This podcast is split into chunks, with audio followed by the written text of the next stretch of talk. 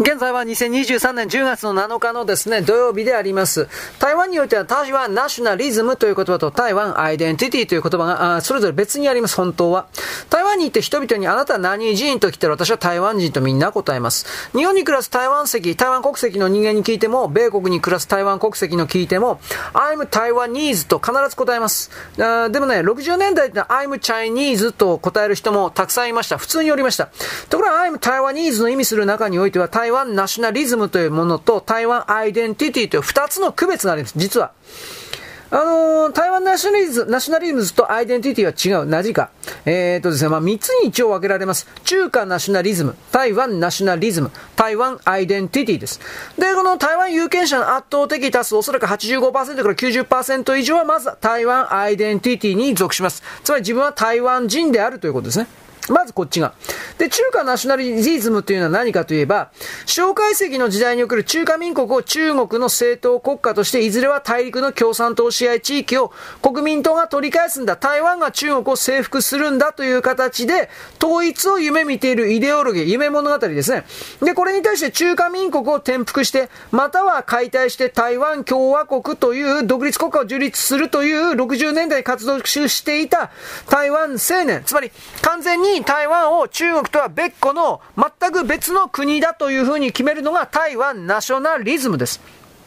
で、この二つの中間、つまり中華ナショナリズムと、つまり中国と一体化します。中華ナショナリズムと、中国とは完全に離れますという台湾ナショナリズム。この真ん中辺にある考え方が現状維持を模索するのはどっちつかずとも言うけど、それは台湾アイデンティティということになりますが、この台湾アイデンティティという人間集団の中においても、中華側、中国側とですね、あとは台湾独立側によるもの、濃淡があります。で、そっちのですね、そのバランススによって民進党になったり国民党になったりするわけです。今は僕は若干国民党寄りではないかと、あの、判断しています。日本のメディアというのは都合のいいことしか言いません。でもおそらくは経済的な感じで、うん、中国入りではないかと思う。思うけれど、今年の下半期から来年において中国が台湾を経済的に追い詰めるという形で切り捨てていくと、それがですね、台湾ナショナリズムの側、つまり我々は中国抜きでやっていくしかないんだ。中国以外の調達先、売り先を見つけるしかないんだという考え方に変わっていくと中国から精神的に離れようというふうになります。問題は金なんです、いつも。台湾アイデンティティというものを最初に作ったのは李登輝さん。で、中華民国というですね、外来政権の台湾化と民主化によって、現在の台湾人と外来政権と共にやってきた外省人を含める、なんというかね、台湾人という概念が初めて李登輝さんの時に出てきました。その李登輝さんの前の段階には台湾人という言葉そのものはありません。意味的にも。で、二国論、特殊な国と国の関係から台湾人で中華民国国民だけど、中華人民共和国国民ではないという、まずここから始まりました。我々は中華人民共和国の共産主義の人間ではないんだというところから始まっています。またこれはですね、台湾アイデンティティというものの始まりというか初期であります。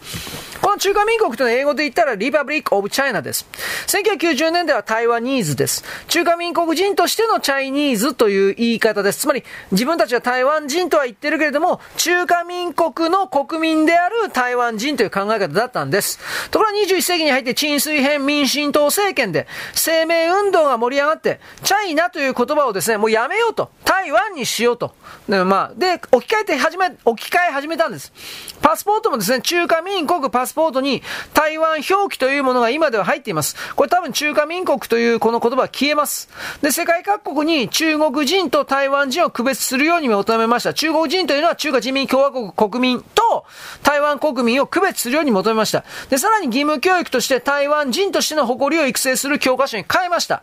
で、陳水編政権時代の歴史教科書においては台湾の日本統治時代においては日本が台湾の近代化に取り組んだ事業については肯定、イエス、肯定的な評価が行われました。今でもそうです。で、戒厳令の元の国民党独裁政権時代の歴史教科書では中華民国の歴史によって万里の長城、長江を教えられても、17世紀初頭にスペインが建てた黄毛城の成り立ちを教えませんでした。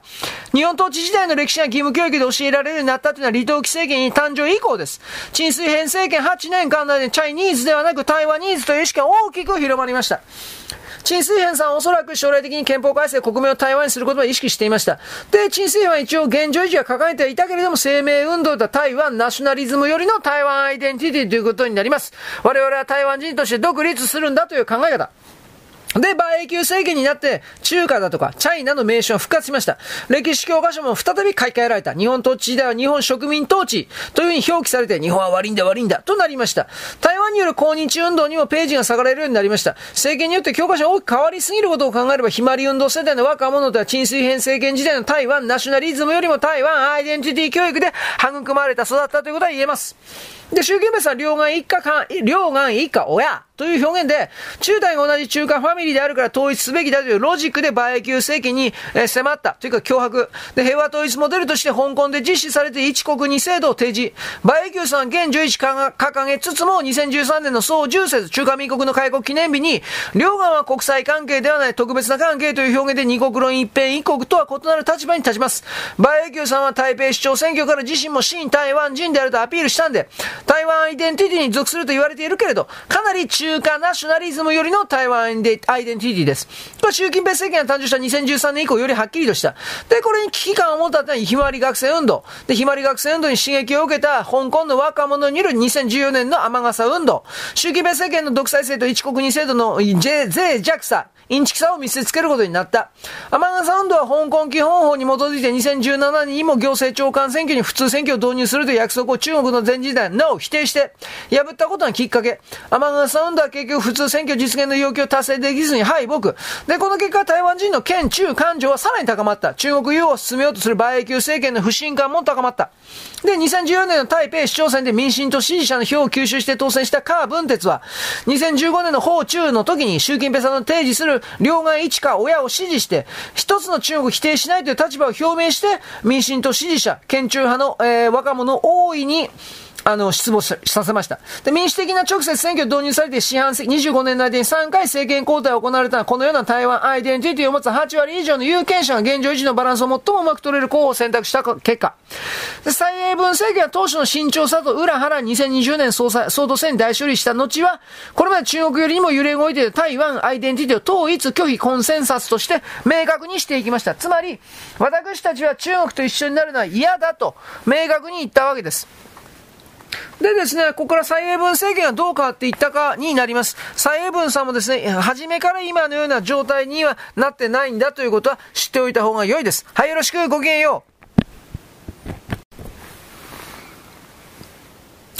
現在は2023年の10月の10、10月の7日ですね。7日のですね、土曜日であります。産経新聞と台湾のつながりというのは実は古い。何かというとですね、文化大革命の時に世界中の新聞社、文学は素晴らしい素晴らしい革命であるとですね、べ、べた褒めしていた中で、世界中で産経新聞だけが、文学の本質は権力闘争であると、本当のこと言っちゃったんで、特派員、その時の特派員、柴田実さんとは強制退去処分になりました。で、以降ですね、産経新聞の記者というのは中国入国禁止になりました。で、その代わりに、に台湾、台北に支局を置くことができました。中国というのは北京に支局を置いている新聞、通信社に対して同時に台湾に支局を置くことは許さなかった。だから産経新聞はずっとですね、世界で1個じゃないかな。まあ台北に存在する唯一の日本新聞社。日本だけじゃなくてですね、世界の新聞社においてですね、えー、台北に支社を、なんていうか、通信社を置いてるのは産経だけだったんじゃなかったろうか。で、産経新聞の台北支局というのは、台湾当局と関係は非常に古い、深くから、昔から。新任も特別熱い。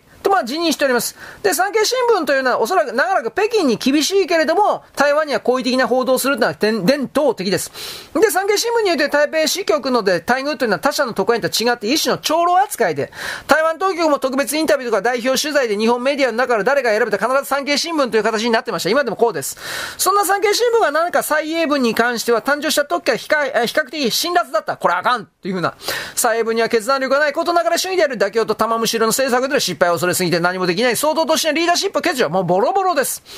当時の台北支局長というのはですね、田中康人かな？康人さん、康人さん、支局長ですが、蔡英文一期目、一期目の手話についての論評がですね、もうかなり厳しかった。まあ、当時の裁判、失望した俺は、期待が外れた。みたいな民進党内部、古株の民進党支持者の声を聞くことが多かった。で、2016年5月の蔡英文州認識演説というのは、まあ、あの、妥協的演説、玉虫演説と言われていました。中国を刺激しないように怒りを買わないように気をつけて練られた原稿だったということです。だけど中国との関係について従来の単一市場に依存しすぎた現象と決別すると、中国経済依存から脱却を主張して、新南向政策というのを打ち出して、つまり中国の潜在的ライバルであるインドとか東南アジアとの連携を強化すると言いました。そのために東シナ海、南シナ海の領域問題を棚上げして共同開発を主張するとしました。これは日本との間にある尖閣諸島問題についてはその領有権を表さないと言ってるのに等しい。それよりも日本、東南アジア、米国を味方にして中国の統一圧力に抗っていくことを優先させるというふうに言ったわけです。で、演説中ですね、92年コンセンサス、一中原則という言葉は一度も使いませんでした。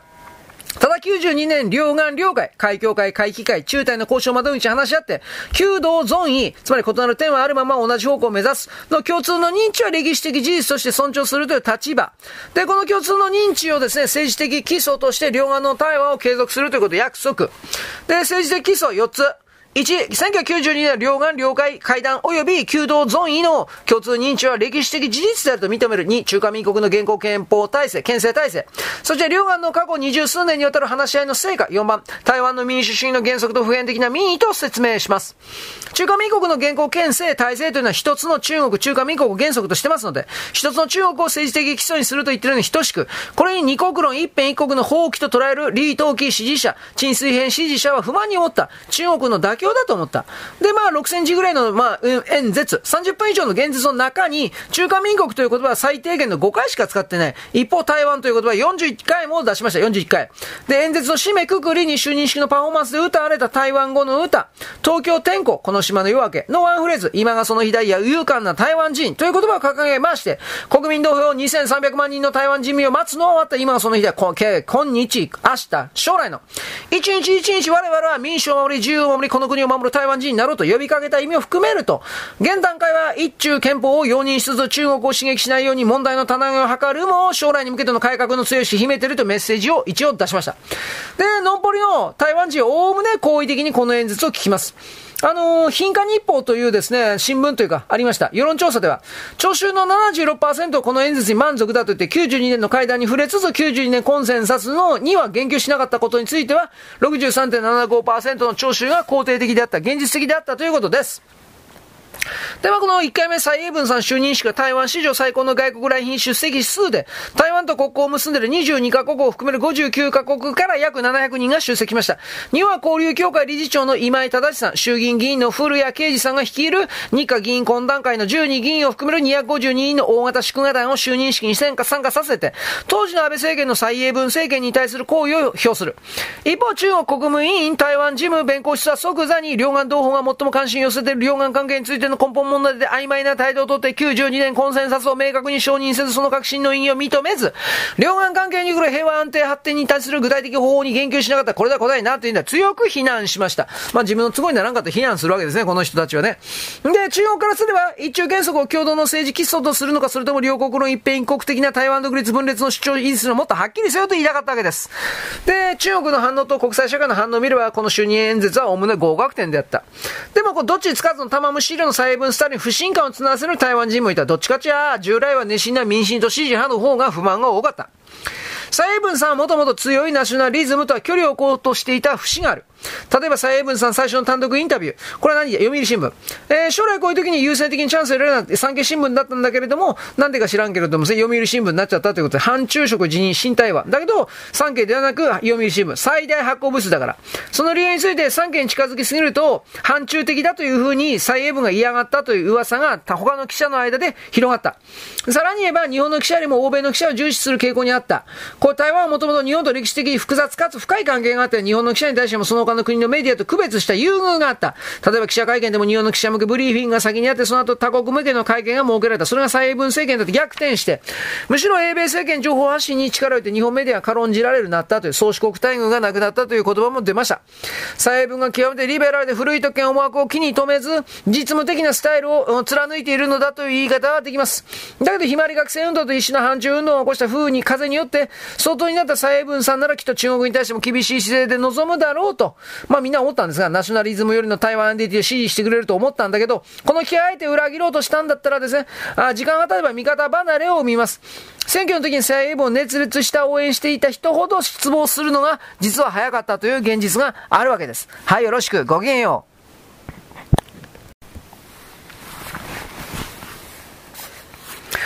現在は2023年10月の7日のですね、えー、っと、土曜日であります。あの、蔡英文政権誕生、支持率満足満足度はですね、政権発足時がピーク、はじめピーク。で、すぐ30%に落ちました。公約に掲げた国民統計の軍人公務員が優遇されすぎてる年金制度を是正する年金改革が、国民と支持者の抵抗に合うのは想定内だったけれど、民進党内にも不協和音が多かった。経済政策、福祉政策で結果を出すのに時間かかるわけです。ならばせめて対中的に毅然とした姿勢を見せて民主化運動独立運動の中から誕生した民進党政権の国家感を見せたい、欲しいと。せっかく総統選挙、立法院選挙で圧勝を決めた蔡英文ならそれができるはずにやらないのはどういうわけだという不満が党内にもあったわけです。そういう不満が起きる期間的用途は、2016年11月の米国大統領選挙を勝利して大統領就任予定者だドナルド・トランプさんが、2016年12月2日、蔡英文の求めに応じて電話会談をした時のことです。米国大統領予定者が正式に国交のない台湾の総統に直接接触することは、中国への配慮を優先してきた米国にすれば異例中の異例で1979年以来初めてニューヨークタイムズによれば、双方は米国と台湾の経済政治安全保障面での緊張の結びつきを確認したと。トランプ蔡英文の電話会談10分以上に及んで、双方がお互いに大統領総統選挙の勝利を対する祝辞を述べてアジア地域情勢について意見交換をした。トランプさん同じ日にツイッターでプレジデントオブ台湾から電話もらって大統領当選おめでとうと言ってもらったサンキューとコメントしました。台湾のトッププレジデントと米国大統領予定者が呼んだというのは、それは米国が台湾を主権国家と認めたという際に受け止められたわけです。中国が狼狽した。およそ1日、この件について報道を差し止めて、翌日になってようやく当時の王毅外相が、あのー、この電話で書いたのは小細工であって、国際社会がすでに形成した中国の地位を変えることはできない。米国も長年堅持していた一つの中国政策を変えることはない。一つの中国政策は中米関係の健康的な発展の基礎であって、これを少しでも破壊したり損なることを我々は望んでいないと、かなり感情を抑えてコメントを出した。この時不自然なほどに中国が感情を抑えたのは、トランプは外交に無知なだけ、台湾と中国の問題は分かってない。相手が女性だから鼻の下伸ばした。まだまだ大統領就任前なんだから目くじら立てるほどではないと、あえて軽く流して見せようとしたということです。余裕がなかったということでもあります。でも本当のこと言えばね。だけど、あの、わざとですね、おそらくトランプ大統領は中国を挑発して見せたというのが正しい。で、中国の反応を探った。つまり自分がこんな風に言ったら中国がどう出るかなどうかなどうかなという風に煽った。これは多分おそらくそうです。台湾ロビーストはもちろんですね、この就任前の段階で、トランプ大統領にもう近づいておりました。だからそういうのもですね、間違いなく関係していると思う。こういう風に言ってください。お願いしますよ、大統領。こんなもんですね。で、あの、トランプの選挙を支えたですね、ブレーンというのは比較的新台湾です。ドラゴンスレイヤーズと呼ばれた反中派の官僚学者が非常に多かった。トランプさんがですね、台湾政策について思い切った方向転換を行う可能性は噂されていたわけです。で、この噂をですね、裏付けるように、12月11日、トランプさんは FOX ニュースのインタビューに加えて答えて、中国の貿易外国政策次第ではという条件付きだけど、米国は一つの中国に縛られるのはおかしいと発言しました。オバマ政権時代の対中、要は5氏が南シナ海に送る中国の人工島建設など、中国の勢力拡大政策を許したことから、米国政界は反中諸国が強まって、それに伴って新台湾諸国が濃くなっていきました。1979年1月の米中国交樹立以降、歴代の米政権が損守してきた一つの中国政策はそれなりの重みがある。米国はカーター政権の時に同盟関係にあった台湾、中華民国と国交並びに相互防衛条約を立って切断。中華人民共和国を唯一正当な中国政府として認め、その代わりに中国は台湾に対する武力化解放、武力統一を平和統一に改めた。米国は同時に中台の交渉によって平和的統一の期待を表しつつ、台湾への防衛用兵器の供与などを盛り込んだ台湾関係法米国内で成立、台湾の安全保障に引き続き関与する姿勢を取りました。米、中、米国と中国の外交関係の基礎となる3つ目の文書、1980年8月12日第2次上海コミコミュニケ。これ3つの保障という、6つの保障という形で蒋介石に断交の後も米国は台湾の国家安全を支え続けることを確認しました。1番、台湾の武器販売の終了日を設定することに合意しない。2番、台湾と中国の間で米国が仲介する役割ないと認識がある。3番、また台湾に圧力をかけて米中国との交渉させようともしない。4番、台湾の試験問題に関する我々の長年の立場変化はない。5番、台湾湾関係法の改正を求める予定はない。6番、8月17日、コミ入家は、我々の台湾への武器販売について、北京と事前協議を行うことに合意したと意味するように読まれるべきではないと言いました。ただ当時として台湾関係法というのは台湾の独立を助長するものではなくて、あくまで台湾海岸、両海岸のですね、現状維持を目指すもの。米国中はそうやって台湾現状を維持するためにギリギリの妥協を積み重ねてきたのであります。だけどトランプ大統領は中国の出方しで一中政策を放棄する可能性を示唆しました。トランプさんの周辺にいる政策アドバイザーは台湾が行われている状況の不安と同時に、現状の米中関係の不満がありました。中国調子に乗りすぎということ。米国が不必要に情報を重ねた結果が中国の現状変更に伴う拡張主義的行動を許して、民主主義体制にある台湾が中国の経済軍事的圧力にさらされている事態を生んだと見た。で、中国がそこまで傲慢で危険になった理由は、米国の長年の対中関与政策によって、対国家、軍事強国家を助長してきたからだと考えており、対中政策を抜本的に見直す必要性をトランプ大統領に訴えてきたから変わったということであります。うん。で、トランプさんの電話に対しても一つの中国を縛らない発言に対しても蔡英文が、蔡英文さんの側は抑制されて、軽く無視したようにも取れた。トランプさんの姿勢にこうして二国論一辺一国論を掲げることもしなかった。えー、でですね、蔡英文さんの態度不満で中国に忖度しているというふうに言ってる人も当時いっぱいいた。蔡英文は女、馬英九という人もいました。馬英九は売国と同等の意味です。ひどい言い草です。で、トランプさんは大統領就任後、2017年2月9日、習近平さんの電話会談で一中政策の普遍を確認。蔡英文政権はむしろほっとして10、10日、両国の米中関係は有益だとコメントしたわけです。波風立つことを求めてなかった。で、蔡英文政権の低迷、2018年11月統一地方選挙、951選挙で誰の目にも明らか。2018年11月24日、4年に1回の統一選挙が行われた。運よく連休も重なったんで、どうなったか。台湾の統一地方権は6大都市、台北、東園、新北、台中、台南、高尾の市長選に伴う、含める台湾の22の市と県のおさ及び市議会、えー、市議会議員、県議会議員を選ぶ直接選挙はメインです。総統選任期の半ばにあるので、与党宣言の中間交差、まあ中間選挙みたいなもんですね。と言われて、2年後の総統選及び立法院国会に相当します。選挙の行方を占うものとしても、この中央選挙は注目されます。結果、与党民進党惨敗、6大都市のうち、新北、台中、高尾国民党が取って、民進党が取ったのは台南、東園だけ。台北、台北は無所属で、現職のカーブンテスが国民党の低、低主中を3200票余りというわずかな差で、辛くも勝った。6大都市を深めた全22 2県市で言ったら、無所属台北1を除いて国民党15、民進党は6、台湾地図をシンガポール、シンボルカラーで分けると大半が国民党の青に染まっちゃった。2014年は民進党が22位、県市のうち13を取っていた。投票率は6大市長選で66.1%、2014年の民進党圧勝の時の66.31%、わずかに下回った。これでですね、負けてるんだからちょっとやばいかなって感じです。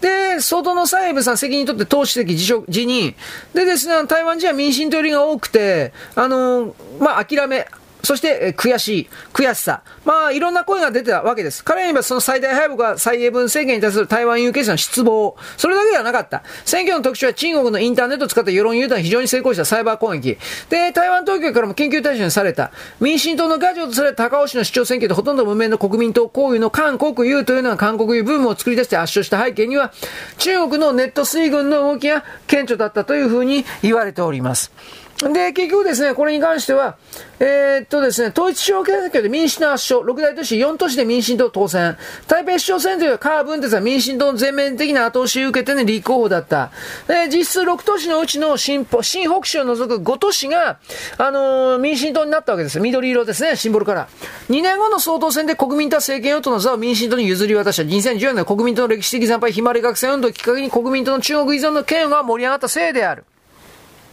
で、その4年後のですね、2018年民進党惨敗は、蔡英文政権の失望、中国で妥協的な失望で、反中派支持者、党内失望感広がった。蔡英文政権は目玉政策を打ち出した労働基本法改正は中小小売の経営を苦しめて、労働者側から法定休米、定休日がけ出されると反対デモが起きて、18年2月に再改正される内政も由来で、社会不安が高まった。このような状況で民進党内の不協案を広がって、選挙戦略、候補者選びでミスが続出。台北市長選で現職か分鉄候補に民進党の対抗馬で今一つ不人気な党文地候補はただか失敗だったと言われているわけです。だからですね、あのー、どんどんと蔡英文さん、一旦は人気落ちて嫌われるわけです。これがコロナ前というか、香港のね、接種で大きく変わります。はい、だけよろしく、ごきげんよう。